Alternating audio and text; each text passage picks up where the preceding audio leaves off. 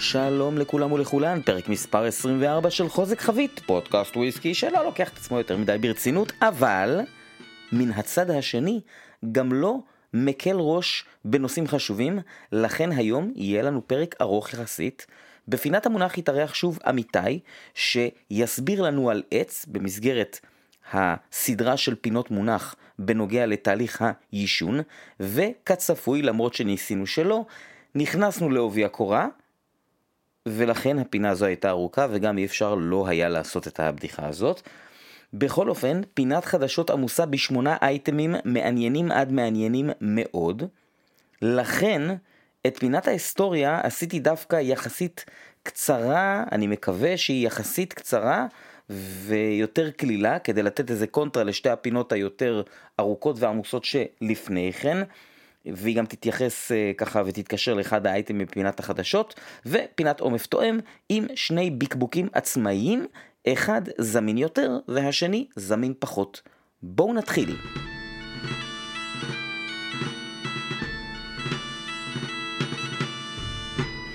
שלום אמיתי. אהלן אהלן. אוקיי, אז כפי שאמרתי בפתיח, אחרי פינת המונח של הפרק הקודם, שבה התחלנו לדבר על עישון, מה שייקח מספר לא ידוע של פינות, ואחרי שבפרק הקודם עשינו את הקפיצה הראשונה מכלי אה, חמר או חרס או מה שלא יהיה לעץ, היום אנחנו נדבר על עץ, על החומר עצמו, כלומר ממה בכלל בנויות חביות שבהן משתמשים היום בתעשיית הוויסקי, ואנחנו נעזרים בידע הרב של אמיתי בשביל להבין את הדברים האלה, אבל לפני שאנחנו נדבר על הסוגים של העץ, ויותר נכון, בעיקר על הסוגים של אה, אלון, The strongest tree in the forest, הנה סימן הוביל על בדיחה שנייה כבר בפרק הזה. אמרת עובי קורה? אה, בפתיח נכנסנו לעובי הקורה, כן, היה חייב לקרות. אה, אני מתנצל. אז בוא גם נגיד שיש אלון אירופאי, יש ספרדי ויש אלון מזרחי. נכון, אלון מזרחי, וממש... סגרנו את כל הפינות. כל הפינות, אפשר להקליט פינה. אז השאלה הראשונה שאני רוצה שאתה תסביר, או תענה עליה ותסביר לנו היא, למה מכל העצים שקיימים, דווקא עץ אלון הפך להיות כל כך משמעותי בתעשיית הוויסקי בפרט והתזקיקים בכלל? אז עץ אלון מלווה את האנושות אה, תקופה ארוכה, עוד מתקופת האבן. אה, בני אדם אה, נהגו לאכול את הבלוטים שלו, זה משהו שאפשר היה לטחון עם אבנים ולהפוך אותם לקמח אחרי כליאה קצרה. השתמשו בעצים שלו, בענפים שלו לבעירה, השתמשו בעלים שלו להכנת מסתורים. זאת אומרת, זה עץ שאנשים היו רגילים לחיות לידו. וכשהגיעה תקופה שהיו כלים חזקים ואחר כך תקופת הברזל שהכלים היו חזקים באמת, אז אפשר היה כבר לנסר אותו ולהתחיל אה, לעשות ממנו דברים, ואז בעצם התחילו לעשות חביות. אבל עץ האלון שהוא עץ אה, רחב משמעותית מעצי האשוח והעצים האחרים שהשתמשו בהם לחביות, אה, גם לא השאיר יותר מדי טביעת אצבע במה שהכניסו פנימה. זאת אומרת, אם הכניסו בירה, אם הכניסו יין, אם הכניסו שמן, הוא יצא אחר כך פחות או יותר באותו טעם, ולפעמים אפילו בטעם טוב יותר, מאשר הטעם שהוא נכנס. צריך לזכור שהקלטים שהכינו חביות הם היו בדרך כלל גם בוני אה, ספינות, זאת אומרת זה היו עמים אה, שוכני ים, מה שאומר שהם גם ידעו לעבוד עם עץ, הם, הם בנו ספינה, זאת אומרת זה משהו יותר מורגל ומשהו שיודע להחזיק אה, נוזלים שלא ייכנסו לתוך הספינה, אז הם ידעו להחזיק נוזלים מחוץ לספינה ועץ אלון גם היה עץ שנהגו להשתמש בו לפעמים בבנייה של סירות. זאת אומרת הם כבר הכירו את העץ, הם הכירו את התכונות שלו, הם ידעו כמה הוא סנוק, אז הם זרמו איתו גם לחביות. אוקיי, okay, אז כדי לסכם את הנקודה הזו, עץ אלון הוא יותר טוב גם מבחינה של התכונות שלו, כחומר אה, עבודה, נקרא לזה ככה, אה, וגם יותר טוב מבחינה של השפעה על מה שנכנס לתוכו ואיך הוא יוצא ממנו אחר כך. ובכל זאת יש גם שימוש בעצים אחרים, אז אם אתה יכול בקצרה לתת לנו עוד כמה דוגמאות של עצים שבהם משתמשים כדי לייצר חביות אה, בתעשיית האלכוהול. אז העץ הראשון זה עץ שהוא בעצם קרוב משפחה של אה, עץ אלון, או גם עץ מקבוצת האלוניים, אה, זה עץ הארמון. חלק מהתכונות שלו הן קצת דומות, קצת הוא עץ ישר, הוא עץ שאפשר להוציא ממנו קורות מאוד טובות. יש לנו גם חביות מעצי שיטה במדינות מסוימות, גם של, יכול להיות שגם עישון וויסקי, אני זוכר משום מה איזה ניסוי כזה. יש לנו עץ דובדבן, יש לנו עץ מולברי, שזה בעצם תות עץ, ויש לנו אשור דרומי, שגם בו דחפו תזקיקים. אז אני רק בשביל לתת את הזווית הפיקנטרית, בזמנו גם אצלך וגם מעוד איזה חבר טעמתי וויסקי צרפתי מאלזס, אם אני זוכר נכון המזקקה נקראת מיקלו או מיקלו, הנה אתה מצביע על הבקבוק. והוויסקי עצמו, נקרא לזה, הביטוי נקרא וולצ'ז וויסקי והוא עובר finish בחביות של עץ דובדבן. שאנחנו נשאיר את, את העניין הזה כפיקנטריה. אני בהתחלה מאוד לא אהבתי אותו ואחרי זה ממש ממש אהבתי אותו. ואנחנו נעבור עכשיו לדבר על עץ האלון, על הסוגים שלו, אבל לפני זה אני כן רוצה ליישר איזשהו קו עכשיו, ואני אחזור לזה גם אחר כך בהקשר יותר רחב.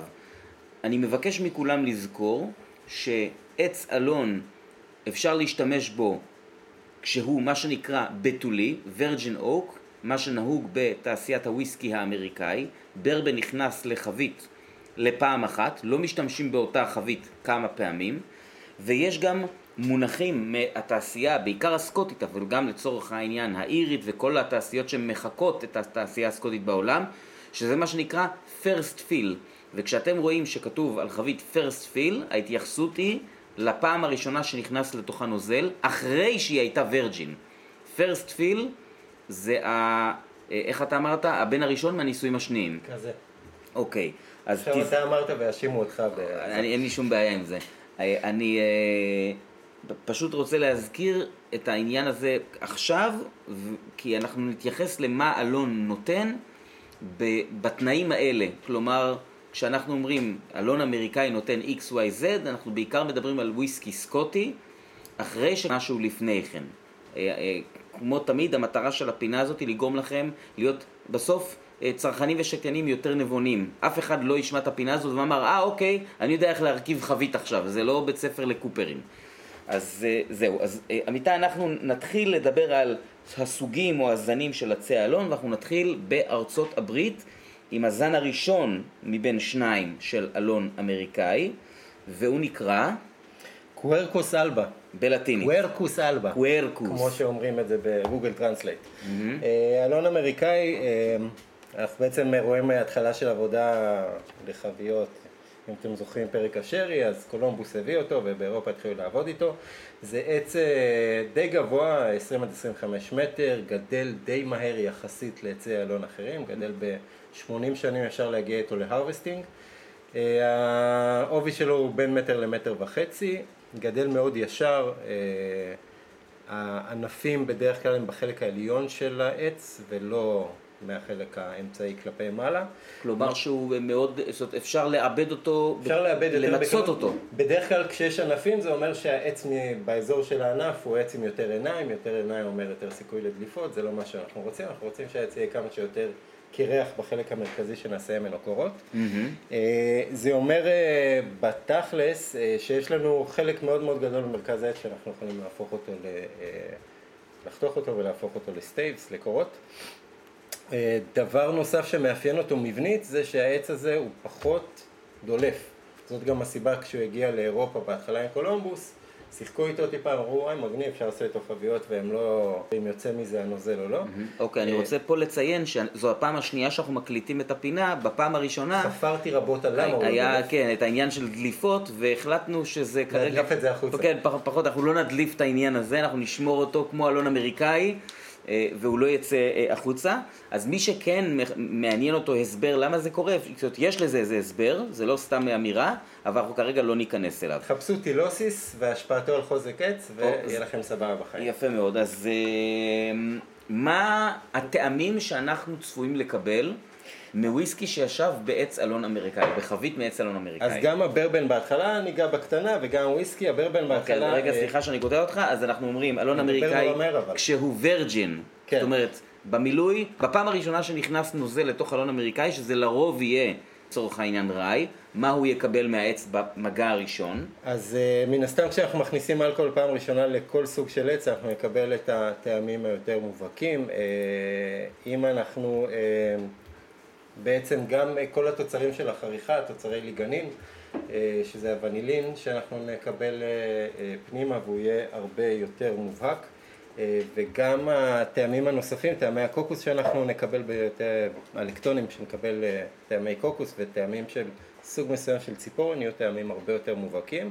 העץ הוא גם יותר טני, זאת אומרת יהיו, תהיה רמה יותר גבוהה של טנינים בתוך הנוזל למרות שהם תיאורטית יהיו פחות מובחנים. אז זה במילוי הראשון. אוקיי, ועכשיו נסעתי לסקוטלנד. אנחנו פשוט נקבל את הכל ב tone down. אוקיי. אנחנו עדיין נקבל טעמים של קוקוס, אנחנו עדיין נקבל אה, טעמים של וניל, אנחנו נקבל אה, טעמים מההמיצלולוס, שזה הסוג אה, של פחמימה שיש לנו בתוך העץ. כשאנחנו שורפים אותה היא הופכת למפרישה טעמים מתוקים, מפרישה גם כל מיני סוגים של סוכרים. זאת אומרת, לצורך העניין, אם מישהו אומר לכם שהוא מרגיש בוויסקי שיושן בחבית אקס ברבן משהו שמזכיר לו טופי, אז זו לא פלצנות ולא דמיון, כן, זה, זה כימיה. זה כימיה, יש שם אצלולוז והוא נשרף. וגם בנוסף לזה, יש לנו, אה, תוצר של אמת צלולוז הוא גליצרול, שגם תורם טיפה לרובסטיות של הנוזל, אז חלק ממנו יהיה בברבן מן הסתם, וחלק ממנו יכול להישאר החוצה. זה משהו שאתה גם סיפרת לנו עליו, למשל בהקשר של אה, שרי אולורוסו, כן. שיש שרי אולורוסו חלק מהאוקסידציה יותר... של התהליכים אה, יוצרת אה, את החומר הזה. Mm-hmm. ורוב, רק נגיד את זה, מאמר מוסגר, רוב החומרים האלה מופרשים במשך החצי שנה, שנה הראשונה של שהות הברבן בתוך החבית. אוקיי, אז כמסקנה פה אני אומר במאמר מוסגר, שה... שימוש בחביות אקס ברבן נובע לא רק מקמצנות, אלא גם יש פה עוד אה, תרומה של השהות הראשונה של נוזל אחר בתוך העץ, שמכין את העץ לעישון יותר ארוך טווח בסקוטלנד. תמיד אומרים שברבן זה, מה ש... זה כמו שרי, זה מה שנמצא בחבית בשביל לעשות את הסבבה, כן. זה לגמרי נכון. זאת אמירה ששומעים הרבה, שהסיבה היחידה שמייצרים ברבן זה כדי להכין חביות כן, לתעשיית הוויסקי הסקוטי. כן, זה לשטוף את החביות לתעשיית כן. הוויסקי. אוקיי, אז זה הסוג הראשון. עכשיו לאלון אמריקאי 1.2. יפה. אה, זה אלון שמתחיל להיכנס אה, בתעשייה בארצות הברית, גם בתעשיית היין. הוא פחות עדיין בשימוש, והוא בשימוש בפינישים, זה נקרא אלון אורגון. אה, הוא גדל במקומות הרבה יותר גבוהים, אני זוכר נכון 6,000 feet ומעלה, אה, וזה בעצם הטעמים שאנחנו מקבלים ממנו יותר נמוך, 9 עד 20 מטר, הוא גם יותר אה, רזה, לוקח לו לגדול פחות או יותר כמו אלון אמריקאי, אבל קשה מאוד להוציא ממנו staves, זה א', אבל כל stave שתוציאו ממנו ייתן אפקט הרבה יותר גבוה מבחינת עומק הטעמים, זאת אומרת אם יש לנו קרמל באלון אמריקאי, אז יהיה לנו מולסה באלון אורגון. אם יש לנו וניל באלון אמריקאי, אז יהיה לנו וניל עם טיפה קפה באלון אורגון, ויהיה לנו uh, טעמי uh, עשן יותר מובהקים אם הוא עובר uh, חריכה, ויהיה לנו uh, טעמים uh, של תבליני מאפייה, של ציפורן יותר חזק ודברים uh, דומים, זאת אומרת זה, זה עץ שמתחילים לטעות מה לעשות איתו, גם מתחילים לטעות אם להפוך אותו ל, לעץ, uh, ל harvesting רגיל, זאת אומרת גידול רגיל של uh, עצים. אוקיי, אז אנחנו סיימנו עכשיו עם האלון האמריקאי, ה Quercus alba וגרסה 1.2 מאורגון. נציין שה Quercus alba גדל בכל מיני מדינות Quercus garryana, דרך אגב, אה, אורגון. נכון. או איך שקוראים לזה. ואנחנו עכשיו נוסעים לספרד או אירופה, כמו האלון המזרחי. וזו בדיחה שמספרים פעמיים, את אותה בדיחה בפרק אחד זה חמור מאוד. ואנחנו עכשיו, זה מצדיק. עכשיו נדבר על הסוג הראשון של אה, מה שנקרא אה, אלון אירופאי, האלון האירופאי של, כשאומרים אלון אירופאי לרוב מתייחסים אליו, איך הוא נקרא קודם כל בלטינית? וורקוס רובור, זה השם הלטיני שלו, אה, וגם לפעמים אתם תראו התייחסות אליו כלימוזינוק, זה פשוט קוורקוס רובור שגדל באזור יערות לימוזין בצרפת ומשמש את התעשייה שלהם שם. אה, זה אלון שגדל יותר אה, לאט, 120 שנים יכולים, אה, יכולות לעבור עד שאנחנו נגיע להרווסטינג. הוא גם גדל יותר צפוף מבחינת הטבעות שיש בתוך העץ, בגלל שהוא גדל יותר לאט, אגב מגיע ל-35 מטר, רוחב פחות או יותר אותו דבר, ענפים אותו דבר, אין מהות במבנה של העץ כלפי חוץ, אבל הטבעות שלו יותר צפופות, זאת אומרת אם אנחנו נעשה חתך של העץ, אנחנו נראה פר אינץ' יותר טבעות באלון אירופאי מאשר נראה באלון אמריקאי. והמשמעות של זה כשמכינים מזה חבית היא? היא א', יש לנו יותר אה, אלמנטים של צבע, mm-hmm. מן הסתם, כי העץ הוא גם יותר אדום. יש לנו יותר אלמנטים שנמצאים ב-late wood, שזה החלק הכהה יותר של טבעת הגדילה, אז יש חומרים שיותר נוכחים שם, והם גם יכולים לתת לנו סוג מסוים של ליגנין, סוג מסוים של טנים, טנינים, והם יכולים לתת טעמים וצבעים טיפה שונים. משהו שחשוב לזכור לגבי אלון אירופאי, הסיבה שבגללה תעשיית השרי עברה לאלון אמריקאי, כי אלון אירופאי פשוט דולף יותר. יש בו, מה שאמרנו, הטילוסיס מקודם, לכו תקראו, אבל יש בו פחות. זאת אומרת, תאורטית שמתם נוזל ואתם די מהמרים אם הכנסתם את ה staves הנכונים פנימה, יכול להיות שהוא ידלוף. אוקיי, אז האלון הזה, שאפשר לציין שהוא נפוץ בכל רחבי אירופה, ממערבה ועד למזרחה, ואפשר למצוא אותו גם בכל מיני שמות, נגיד באנגליה יקראו לו English Oak, לצורך העניין. יקראו לו French, Spanish. יש Russian. אלון סלובני והונגרי היום משתמשים הרבה כן, בתעשיית היין. כולם רובו, מרביתם רובו, יש, ברור שיש זנים בכל מקום. צריך לזכור שזה כמו תואר של uh, זני ענבים שנפוצים בכל אירופה. אתה לא, לא פה מסכים כן. איתך, והוא ידוע כ... כצרכן תואר. ומעריץ של אלון מזרחי. אה, אז אנחנו צריכים לזכור שבעצם אלון שגדל במקומות שונים באירופה זה כמו ענב שגדל, אותו ענב שיגדל במקומות שונים באירופה, הוא יהיה שונה בתוצר הסופי שלו.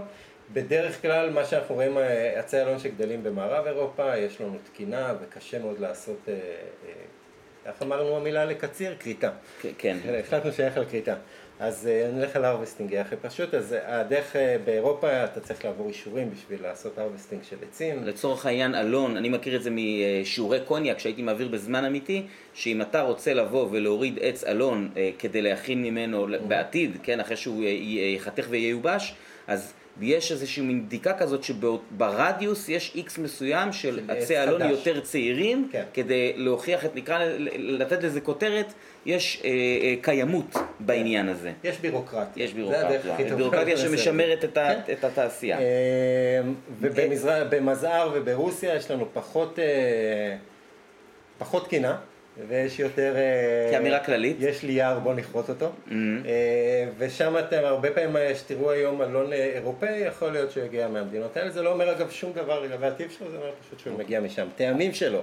אז אמרנו מקודם, טיפה יותר אה, כהה בצבע, יותר טבעות per inch. רמת הטנים בו, הטנינים היא יותר נמוכה, ואנחנו נראה יותר צפיפות של טנינים של צבע בתוך העץ. אה, כמות הלקטונים בו, whisky related lactones, היא משמעותית נמוכה יותר מאשר אה, אלון אמריקאי. זה אומר שטעמי קוקוס אה, וטעמי עץ אנחנו לפחות בהספק קצת פחות. יש לנו לעומת זאת הליגנין משחרר באלון החריכה, כליאה של ליגנין משחררת באלון אירופאי, טעמים של ציפורן, טעמים של תבליני אפייה יותר מובהקים. לצורך העניין, כן. אם אנחנו רוצים להסביר למישהו שאפילו עוד לא הגיע לשלב שבו הוא מפענח טעמים שכאלה, אז אפשר לומר, אני שואל אותך, האם אפשר לומר בצורה מאוד פשוטה, שאלון אמריקאי ייקח את התואם לאזורים יותר מתקתקים, ואלון אירופאי ייקח אותו לטעמים יותר מרירים ו/או יבשים. ספייסים גם. יותר ספייסים פולפן mm, מאשר אוקיי. אלון אמריקאי. אני גם אגב, אה, מן הסתם ידברו על זה בפרק הבא יותר, לא כי עושה כאן דרמה, אה, אבל אה, אני חושב שהוא גם לא עובר חריכה. אלון אירופאי. עובר כליאה. כן, עובר כליאה מאוד עמוקה, אבל לא חריכה. האמת שבפינת החדשות יש אייטם שאני מתייחס למקלן דאבל קאסק 30 שנה חדש, שבו הם גם ממש מספרים מאיפה האלון האמריקאי, מאיפה האלון האירופאי. בשביל החביות האלה, ושהוא עבר כליאה על אש פתוחה. אז אה, בסדר, אז היינו באלון אירופאי 1.1, אה, הרובור, רובר, ואנחנו עכשיו נעבור לאלון אירופאי 1.2 שנקרא... אה, אלון סיסיל, קוורקוס פטריה, וואי, איזה דרמה אחת הוא עושה. בעצם מבחינת העץ גדל יותר לאט, גדל, לוקח לו 150 שנים, הוא טיפה יותר גבוה. הוא גדל פשוט יותר בצפיפות, והרי המטרה של עץ היא להגיע כמה שיותר מהר אה, לאור שלמעלה, אה, אז בגלל הצפיפות הם גדלים מאוד מאוד אה, דק ומנסים להגיע לאור לפחות להתחלה שלו בצורה מהירה יותר, אבל עדיין לוקח לו להגיע 150 שנים לכריתה. התכונות שלו כמעט זהות, הוא דולף כמעט כמו אלון אירופאי רגיל. מבחינת מבחינת טעמים? הטעמים שלו, אנחנו, הוא ממוקם באיפשהו באמצע בין אה, אמריקאי לבין אירופאי. אה, אנחנו נראה בו טיפה יותר לקטונים מאלון אירופאי, אנחנו נראה בו אה, טיפה יותר ליגנין כן ניתן טעמים שמזכירים אלון אירופאי, אבל בוא נגיד שהוא בסוויט ספוט ביניהם. למיטב ידיעתי פחות אה, אלכוהול ויותר לתעשיית היין, אם אני אוקיי. זוכר נכון. אה, נציין פה לטובה אה, אה, מקום, מקום שהוא קרוב אלינו פיזית ואישית גם לליבי, ניתאי את מלך, אה, ניתאי מירושלמי, המלך ש- ניתאי הראשון. כשהוא בירושלמי עשה סינגל קאסק מחבית מאלון צרפתי, אז הוא לא סתם כתב אלון צרפתי או אלון אירופאי, הוא כתב ססיל אוק, ממש אמר לנו איזה סוג של אלון אירופאי זה, וזה משהו שאנחנו לרוב לא נראה, זאת לרוב יהיה כתוב European אוק, ואנחנו נניח שזה הסוג הראשון ולא הסוג השני, ולא הפטריה. יפה. אז דיברנו על שני החברים האלה, ולפני שאנחנו נוסעים למזרח ל- אה, ו- ונעשה טיול אחרי צבא, אה, אני כן רוצה לציין את אה, זה שיש גם שימוש ב Scottish oak או Irish oak, זה משהו שכמעט לא רואים. אה, ואני גם לא רוצה כזה להתעכב על זה, אני אציין שמי שמאוד מעניין אותו, אז Glengoyne יש להם סדרה שנקראת Scottish Oak Finish, עם כמה באצ'ים, Midleton עשו איזשהו מין ש- אה, פרויקט כזה עם שימוש בעץ אלון אירי, אבל זה באמת באמת ברמת ה... זאת אומרת, אני עדיין לא בטוח אם זה יותר ברמת הפיקנטריה, תיקנו אותי אה, גימיק אה, מעניין, או שבאמת יש שם איזה משהו שהוא אה, חייבים לנסות את זה וזה כל כך מיוחד.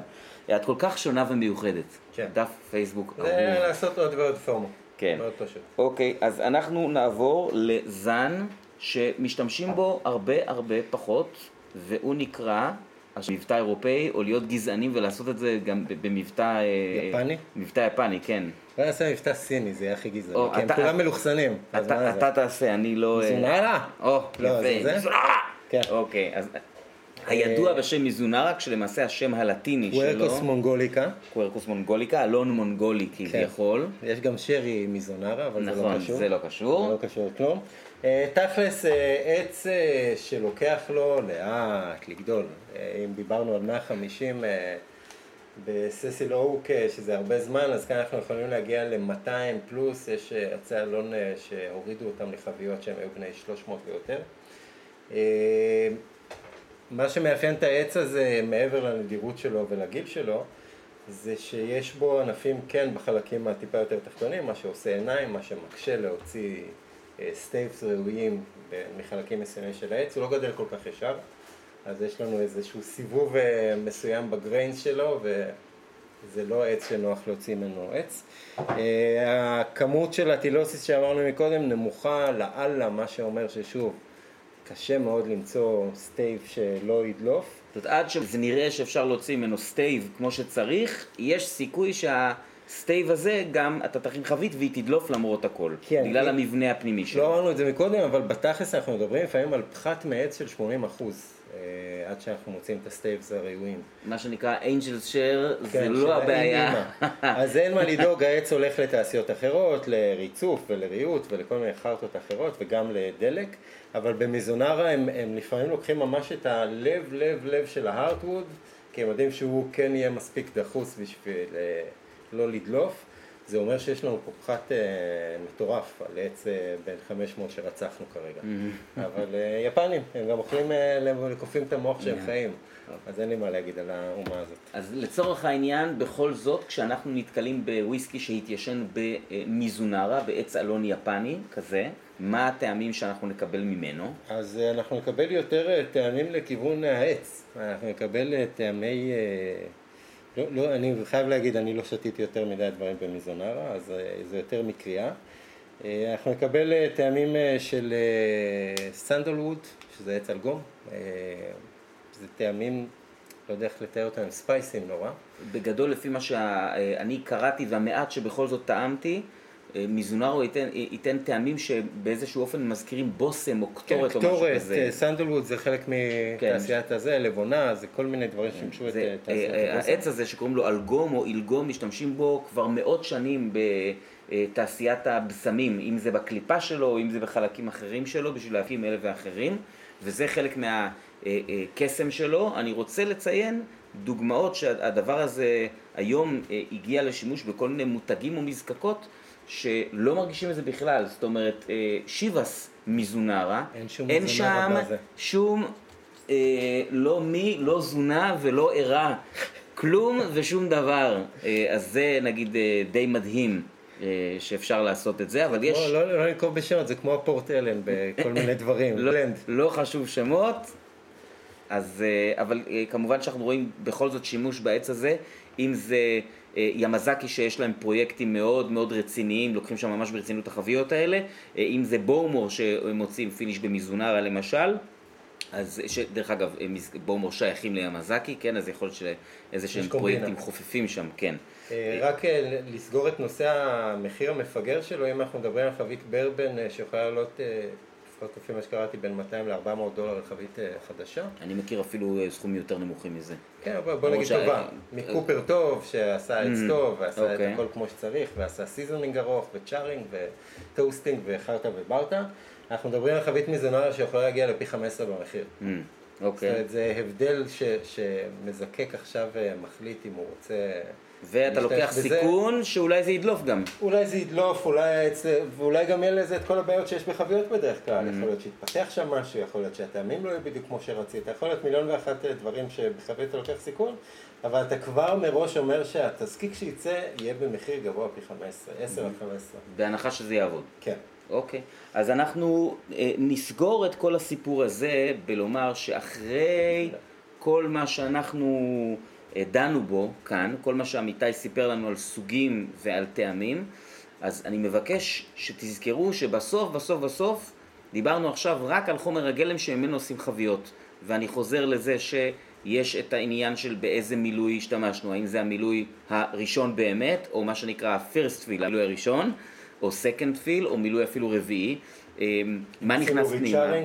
כן. זה, איזה תהליכים עברו לב- ב- בחבית, כמה זמן היה כל מילוי, זאת אומרת אפשר לעשות מילוי ראשון ומילוי כל אחד, או מילוי ראשון שהוא 20 שנה, מה קורה במילוי השני, אה, מה גודל החבית, האם זאת חבית הוגזד, האם זאת חבית בגודל בת, האם זאת אה, לצורך העניין אה, שרי גורד, האם אני זוכר נכון 700 ליטר, זו החבית שהכי גדולה שמותר להשתמש בה בתעשיית הוויסקי הסקוטי, אה, חביות של 700 ליטר, האם זאת חבית אה, אה, אוקטב, הכל כך אהובות על מבקבקים עצמאיים מסוימים עכשיו, כן? מה, מה, מה שנקרא. לאט לאט נעשה הכל מהר. וגם אם החבית פורקה והורכבה, אם החבית עברה פעמיים, כמה פעמים היא עברה מבחן דליפה, יש מלא מלא כן. דברים שצריכים אה, לזכור, איפה- איפה היא נמצאת? ובאמת קיצרנו נורא בזמנים. ממש ממש, קיצרנו בזמנים, כן? אה, מי שיצא וקנה את הירושלמי בחבית אקספורט לבן שדיברתי עליו בשני הפרקים הקודמים, אז היום אני קיבלתי את הבקבוק שלי, וראיתי שכתוב על התווית שהאנג'לס שייר הוא 30 אחוז, וזה אחרי שנה וחצי. אז לצורך העניין, גם איפה החבית הייתה, מה ההבדלים בין יום ללילה, כל הדברים האלה משנים מאוד את כל מה שקרה. זה לא אנג'ל כן. שייר. אז, אז זו, השורה התחתונה שאנחנו היום נכנסנו לעובי הקורה, סליחה, היום. דיברנו, כן, של האלון המזרחי. אני אכניס את הרעש של התופים אחר כך, אה, וזה כביכול נושא מאוד מאוד מורכב, ועדיין הוא רק חלק קטן בפאזל הזה שנקרא יישון, שאנחנו נמשיך איתו גם בפרקים הבאים. אז אלו היו 29 דקות שלמות על 29? עץ, לא נשבע באימא? נשבע באימא. אני ארוך החוצה אה, 15 שניות. 15 יללות חתום. כן. אגב, אם אתם רוצים להרחיב, יש ספר שנקרא Cask Management for Distillers, של בחור אמריקאי, אחלה ספר, זמין באמזון. מעולה. אז אה, יפה הייתי מאוד. אמיתי. אז תודה רבה לעמיתי, ואנחנו עכשיו נעבור לפינת החדשות.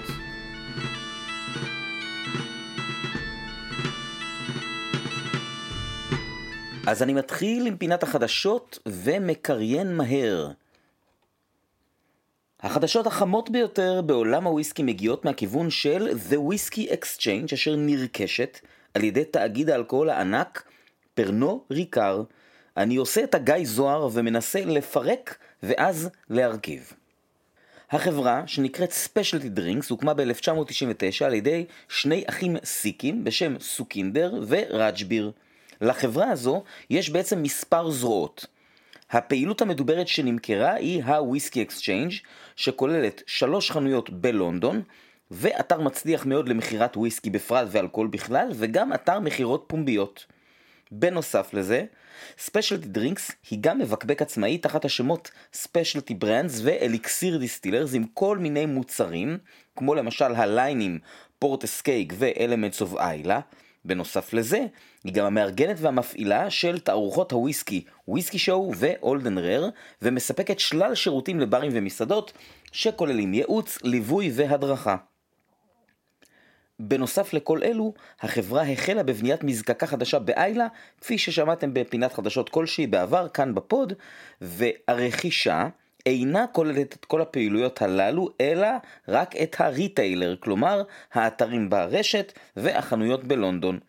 כל שאר הפעילויות אינן חלק מהעסקה, ומעניין לציין ששני האחים ימשיכו לנהל את ה Whisky Exchange כמה שנקרא מנהלים או מנכ"לים שותפים או משהו כזה. מזווית אישית, ב Old and Rare 2020 הייתי בטעימה שהעביר סוקינדר שעסקה בעשן, בביטויי איילה השונים מהעבר, ומעבר לזה שהוא מקור ידע מטורף, הוא גם איש ממש חמוד, עם המון סיפורים משעשעים על מאחורי הקלעים של התעשייה, היה לו איזה סיפור ממש ממש מצחיק על איך סוג של רימו אותו עם חביות של הפרויג, בלפרויג, ו... אני ממש ממליץ לחום, כל מי שאיכשהו יש לו הזדמנות באיזה פסטיבל, באיזה אירוע גדול או משהו כזה, להשתתף בהדרכה שהוא מעביר, לכו על זה, זה ממש ממש שווה את זה. יאללה, נעבור הלאה.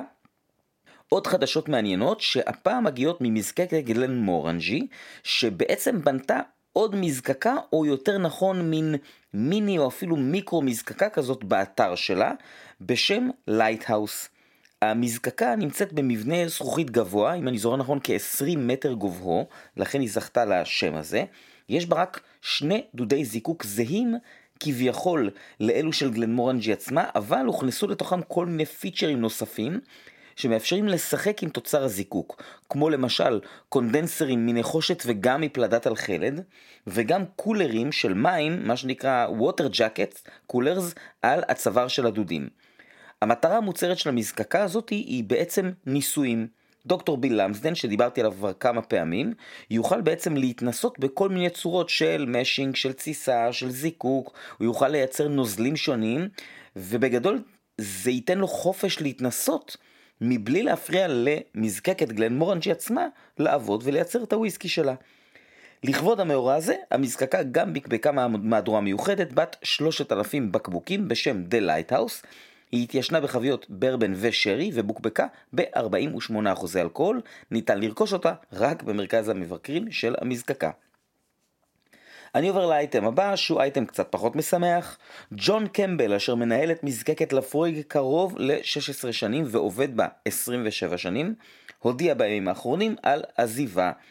ההודעה פורסמה בפומבי, אני לא מתכוון לחזור על כל הסיפור שם, אני כן אציין שהוא ממש כותב שהיעד הבא שלו היא מזקקת וויסקי עצמאית, Independent Distillery Company, אפשר להבין שמדובר במזקקה סקוטית, יהיה מעניין לראות לאן הוא הולך.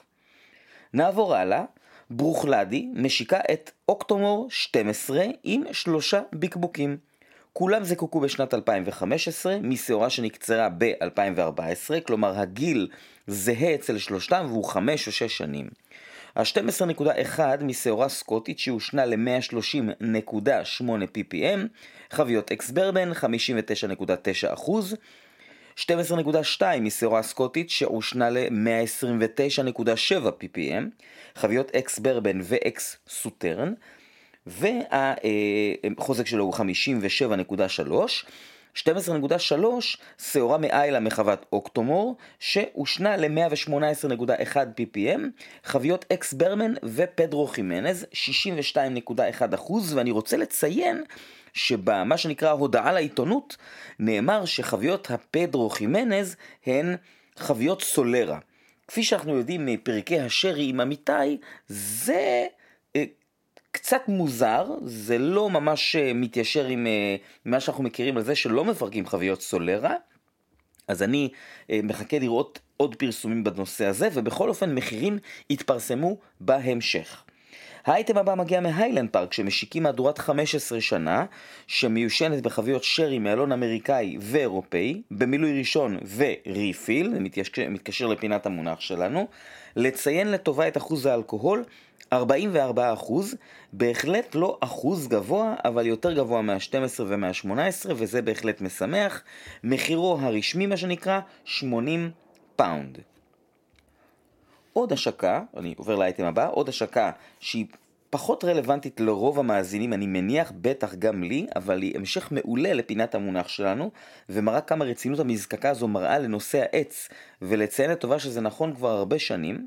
מקלן משיקה מהדורת דאבל קאסק 30 שנה בחוזק של 43%. הוויסקי התיישן בחביות אקס שרי משני סוגים של עץ אלון, אמריקאי ואירופאי.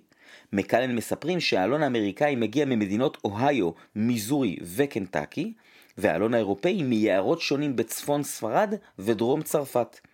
העיבוד כלל כליאה באש פתוחה ו seasoning בשרי למשך 18 חודשים. הסיבה שהוויסקי הזה פחות רלוונטי הוא כמובן המחיר שלו, 3,000 פאונד. נעבור הלאה לחדשות ממזקקת ווטרפורד האירית, שכבר דיברתי עליה בעבר, שמשיקה את ה cuvée שלה. למי שלא מכיר, ווטרפורד מייצרת single malt שהוא גם single farm וויסקי מכל מיני חוות. כלומר, יש להם הרבה ביטויים, שכל אחד מהם הוא תוצר של שעורה מחווה אחת בלבד. החזון של מרק רנייר, שהוא במקור איש יין והוא בעליה של המזקקה, וגם היה בעלים של ברוכלדי, אחד מהם, אז החזון שלו היה לייצר קובה, כלומר סינגל מלט שיורכב מנוזל מכמה חוות, שהנוזלים האלה יעבדו ממש טוב ביחד, ואכן הקובה שהושק כולל וויסקי מ-25 חוות שונות. אני עובר לאייטם האחרון שהוא אייטם מקומי. בימים הקרובים תוכלו למצוא ביקבוק של בלקאדר בלעדי לאתר פנקו, שהוא אתר אה, מאוד מוכר, שדוק וויסקי לא ימכור באתר שלו, יש בעצם שלושה ביקבוקים שכאלה. הראשון הוא רויאל ברקלה בן 13 בחבית אקס ברבן, 54.8 אחוזי אלכוהול חוזקו. השני הוא גלנל אחי בן 11 בחבית ריפיל שרי, 63 אחוזים, לא פחות. והשלישי הוא בן רינס בן 10 בחבית ברבן 58.1% אלכוהול. נאמר לי ששלושתם מוצלחים, אני טרם טעמתי אותם, אם זה יקרה, אני כמובן אדווח, ואנחנו נעבור לפינת ההיסטוריה.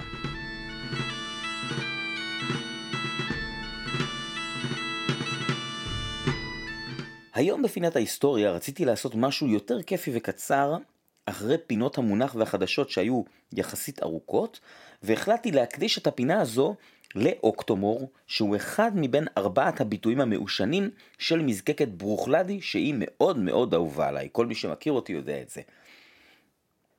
אז לרגל השקת האוקטומור 12 שבדיוק שמעתם עליו, החלטתי לתת סקירה קצרה על הביטוי הזה או המותג הזה, ואוקטומור הוא בעצם שמה של חווה שנמצאת קצת יותר משלושה קילומטרים מדרום למזקקת ברוכלדי באי איילה, בעבר הייתה בחווה הזו גם מזקקה קטנה שגם לה קראו אוקטומור, שכנראה פעלה בשנים 1816 עד 1852, כלומר הרבה לפני ברוכלדי שנוסדה ב-1881.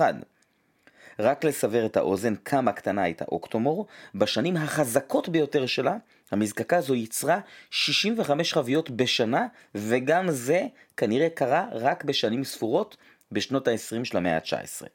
בכל אופן, חוות אוקטומור עדיין קיימת והיא מייצרת שעורה מצוינת. בשנת 2002, שנה לאחר פתיחתה מחדש של ברוכלדי שהייתה סגורה מ-93 לדעתי, אולי 94, במסגרת הניסויים השונים שערך ג'י מקיואן, זוקקה גם שעורה שהושנה לרמה גבוהה מאוד.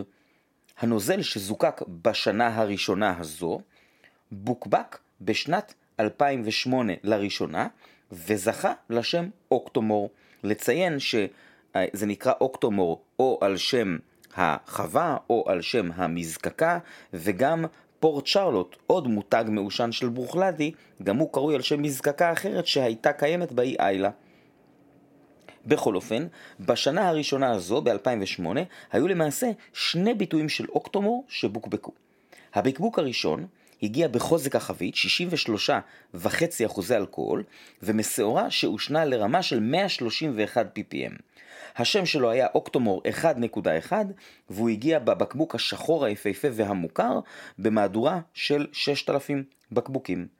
בנוסף, יצאה עוד מהדורה של 9,600 בקבוקים ב-46% אלכוהול, אשר נקראה אוקטומור פיוטרס, הגיע בבקבוק אחר, לא בבקבוק המוכר של אוקטומור, והשעורה בה הושנה לרמה של 80 וחצי ppm, זה עדיין מאוד גבוה. אני מזכיר שגם המפלצות הגדולות, לגבולין, ארטבג, לפרויג, אה, קולילה, כל המעושנים האלה, לא עוברים את ה-50, אולי 55 ppm בארטבג. אז 80 וחצי זה הרבה. בכל אופן, התגובות בעולם היו טובות, ומאז למעשה בכל שנה יצאו ביטויים נוספים של אוקטומור. אני מציין ששתי המהדורות הראשונות, שתיהן יושנו בחביות אקס ברבן בלבד. שנה לאחר מכן, ב-2009, יצאו שוב פעם שתי מהדורות, 2.1 ו-2.2, אשר שתיהן משעורה שהושנה ל-140 ppm, הייתה פה עלייה. ההבדל ביניהן היה באחוז האלכוהול וסוג החבית. 2.1 הייתה מהדורה של 15,000 בקבוקים, בחביות אקס ברבן בלבד, 62.5%. 2.2 גם היא הייתה מהדורה של 15,000 בקבוקים, אבל עם שני שינויים כאמור. אחוז האלכוהול היה במרכאות רק 61%, והוויסקי עבר finish בחביות של יין אדום מאחד היקבים הנחשבים ביותר בצרפת ובעולם כולו, שאטו פטרוס מהכפר פומרול. מכאן אני אדלג ואני אתן לכם כמה ציוני דרך וקצת מורה נבוכים לסדרה הזו. בגדול, אוקטומור נקודה אחד תמיד מיושן בחביות ex bourbon בלבד.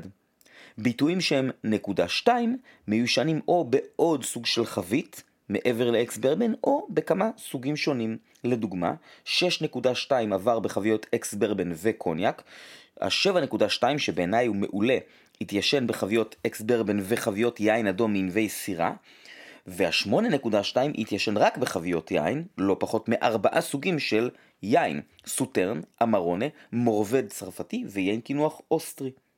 רוב הוצאות הנקודה 2 לציין היו travel retail, מה שנקרא, נמכרו בשדות תעופה בלבד, עד שהקורונה שברה את המנהג הזה וה-11.2 נמכר באתר המזקקה. האוקטומור הראשון שנשא את הנקודה 3 היה 6.3 שיצא ב-2014, בניגוד לאוקטומור נקודה 1 ונקודה 2 שהם עשויים משעורה סקוטית, נקודה 3 תמיד יהיו משעורה מהאי איילה ולא סתם שעורה שגדלה בחוות אוקטומור. שנה לאחר מכן יצא הנקודה 4 הראשון, ה-7.4, ומשמעות נקודה 4 היא עישון גם בחביות ורג'ין אוק, כלומר חביות שלא השתמשו בהן לפני זה בשום תעשייה אחרת. אני אציין שהאוקטומור הכי מעושן היה ה-8.3, 309.1 ppm. לרוב, אוקטומור יהיו בגילאים צעירים של 5 עד 8 שנים, אבל יש לציין הוצאות שונות נוספות של אוקטומור, יש הרבה, אני כמובן לא אציין את כולם, אבל היו מהדורות בנות 10 שנים שפשוט קראו להם אוקטומור 10 שנים, והם לא היו חלק מהסדרה של נקודה משהו, אני מכיר לפחות שתיים כאלה. מהדורות נוספות מיוחדות אחרות, לדוגמה, Event Horizon מפסטיבל איילה של 2019 היה בן 12.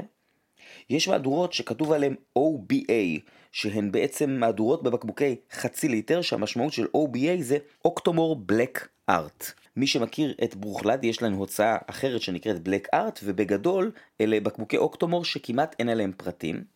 עוד אוקטומור מעניין הוא ה-X4 פלוס 10 שמבוקבק בלא פחות מ-70% אלכוהול ומי שמעניין אותו תקראו על הבקבוקי X4 של ברוכלדי על הניסוי הזה וכמובן שיש כל מיני בקבוקים עצמאיים של אוקטומור למשל של המבקבק Rest and Be Thankful או מסדרת Elements of Islay שהזכרתי בפינת החדשות בהקשר של ה Whisky Exchange אז זהו, זו הייתה פינת היסטוריה קצרה ומין מורה נבוכים כזה לאוקטומור, ולמי שחובב עשן ולא טעם אוקטומור מעולם, הם אמנם יקרים, אבל בעיניי הם תמיד טעימים עד טעימים מאוד, וגם אל תיתנו ל-PPM להפחיד אתכם. אני חושב, ואני יודע שזו דעה של לא מעט חובבי וויסקי שאני מכיר, שלעיתים הביטויים האחרים של ברוכלדי, פורט שרלוט, רינס ולוחינדל, מרגישים הרבה יותר מיושנים מאוקטומור, למרות שיש הבדל גדול במדד ה-PPM לטובת אוקטומור. אז זהו, בואו נעבור לפינת עומף תואם.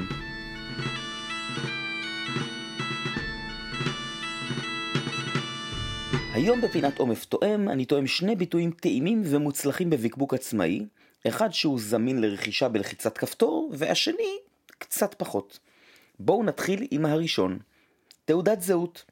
בן נביס בן עשר, בקבוק עצמאי של אינגלרד, שהם חבורת שוודים שבקבקו חמש חביות של בן נביס בשנה שעברה, אני לא מכיר עוד משהו שלהם, והחבית הזו שאני טועם היא חבית אקס יין אדום מקליפורניה, בוקבקה בחוזק החבית, 60% אלכוהול, סך הכל 301 בקבוקים שכמה מהם הגיעו לארץ לדוק וויסקי. טעימה ראשונה, מבוסם, מאוזן מאוד, האחוז לא מורגש, אבל לא בקטע סגור, אלא בקטע קליל. חבית היין כמעט לא מורגשת באף. יש שם איזה מין רמז כזה לגופרית, אבל זה ממש בנגיעה קלה, מזכיר משהו מעט בשרי.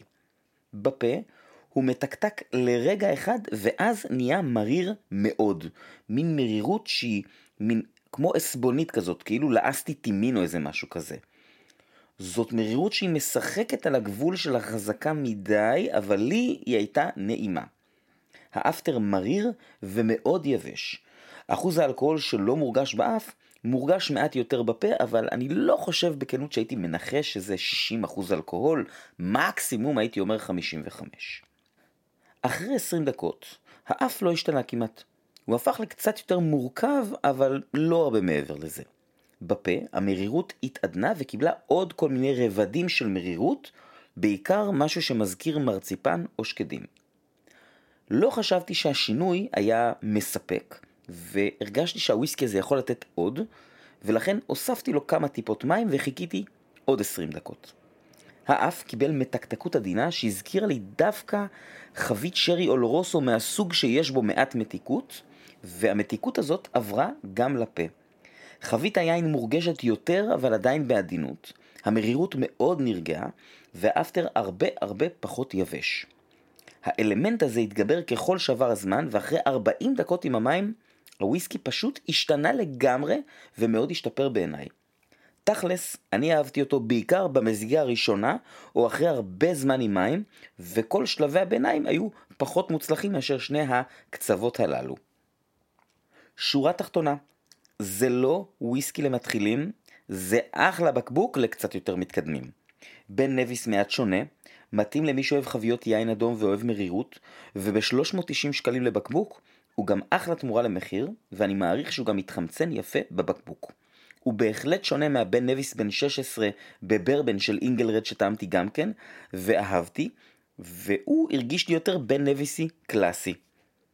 אני עובר הלאה, טעימה מספר 2 תעודת זהות SMWS 48.103 או בעברית בלמנח בן 11 שנה, חבית ריפיל ברבן, זוקק ב-28 לפברואר 2007, בוקבק 2018, 188 בקבוקים בחוזק חבית נאה ביותר של 60.9%. כמו כל בקבוק של הסוסייטי, גם פה יש שם, והפעם אחד שנשמע מעט מוזר, Naked in the Forest, עירום ביער. טעימה ראשונה, קודם כל, זה הוויסקי הכי רענן שאני ארחתי. הוא פשוט פרש. אין פה ריח של נאנה, אבל אם אני צריך להסביר את התחושה הפיזית שהוא נותן לי, זה כמו להריח נאנה טריה. משהו מאוד רענן ושמח כזה. מבחינת ניחוח, יש פה משהו ירוק, אבל לא נאנה, אני בטוח שלשם שלו יש פה השפעה, אבל באמת שאני נשבע לכם שהיה כאן משהו מהעולם של לעמוד ביער או בחורשה ולקחת נשימה.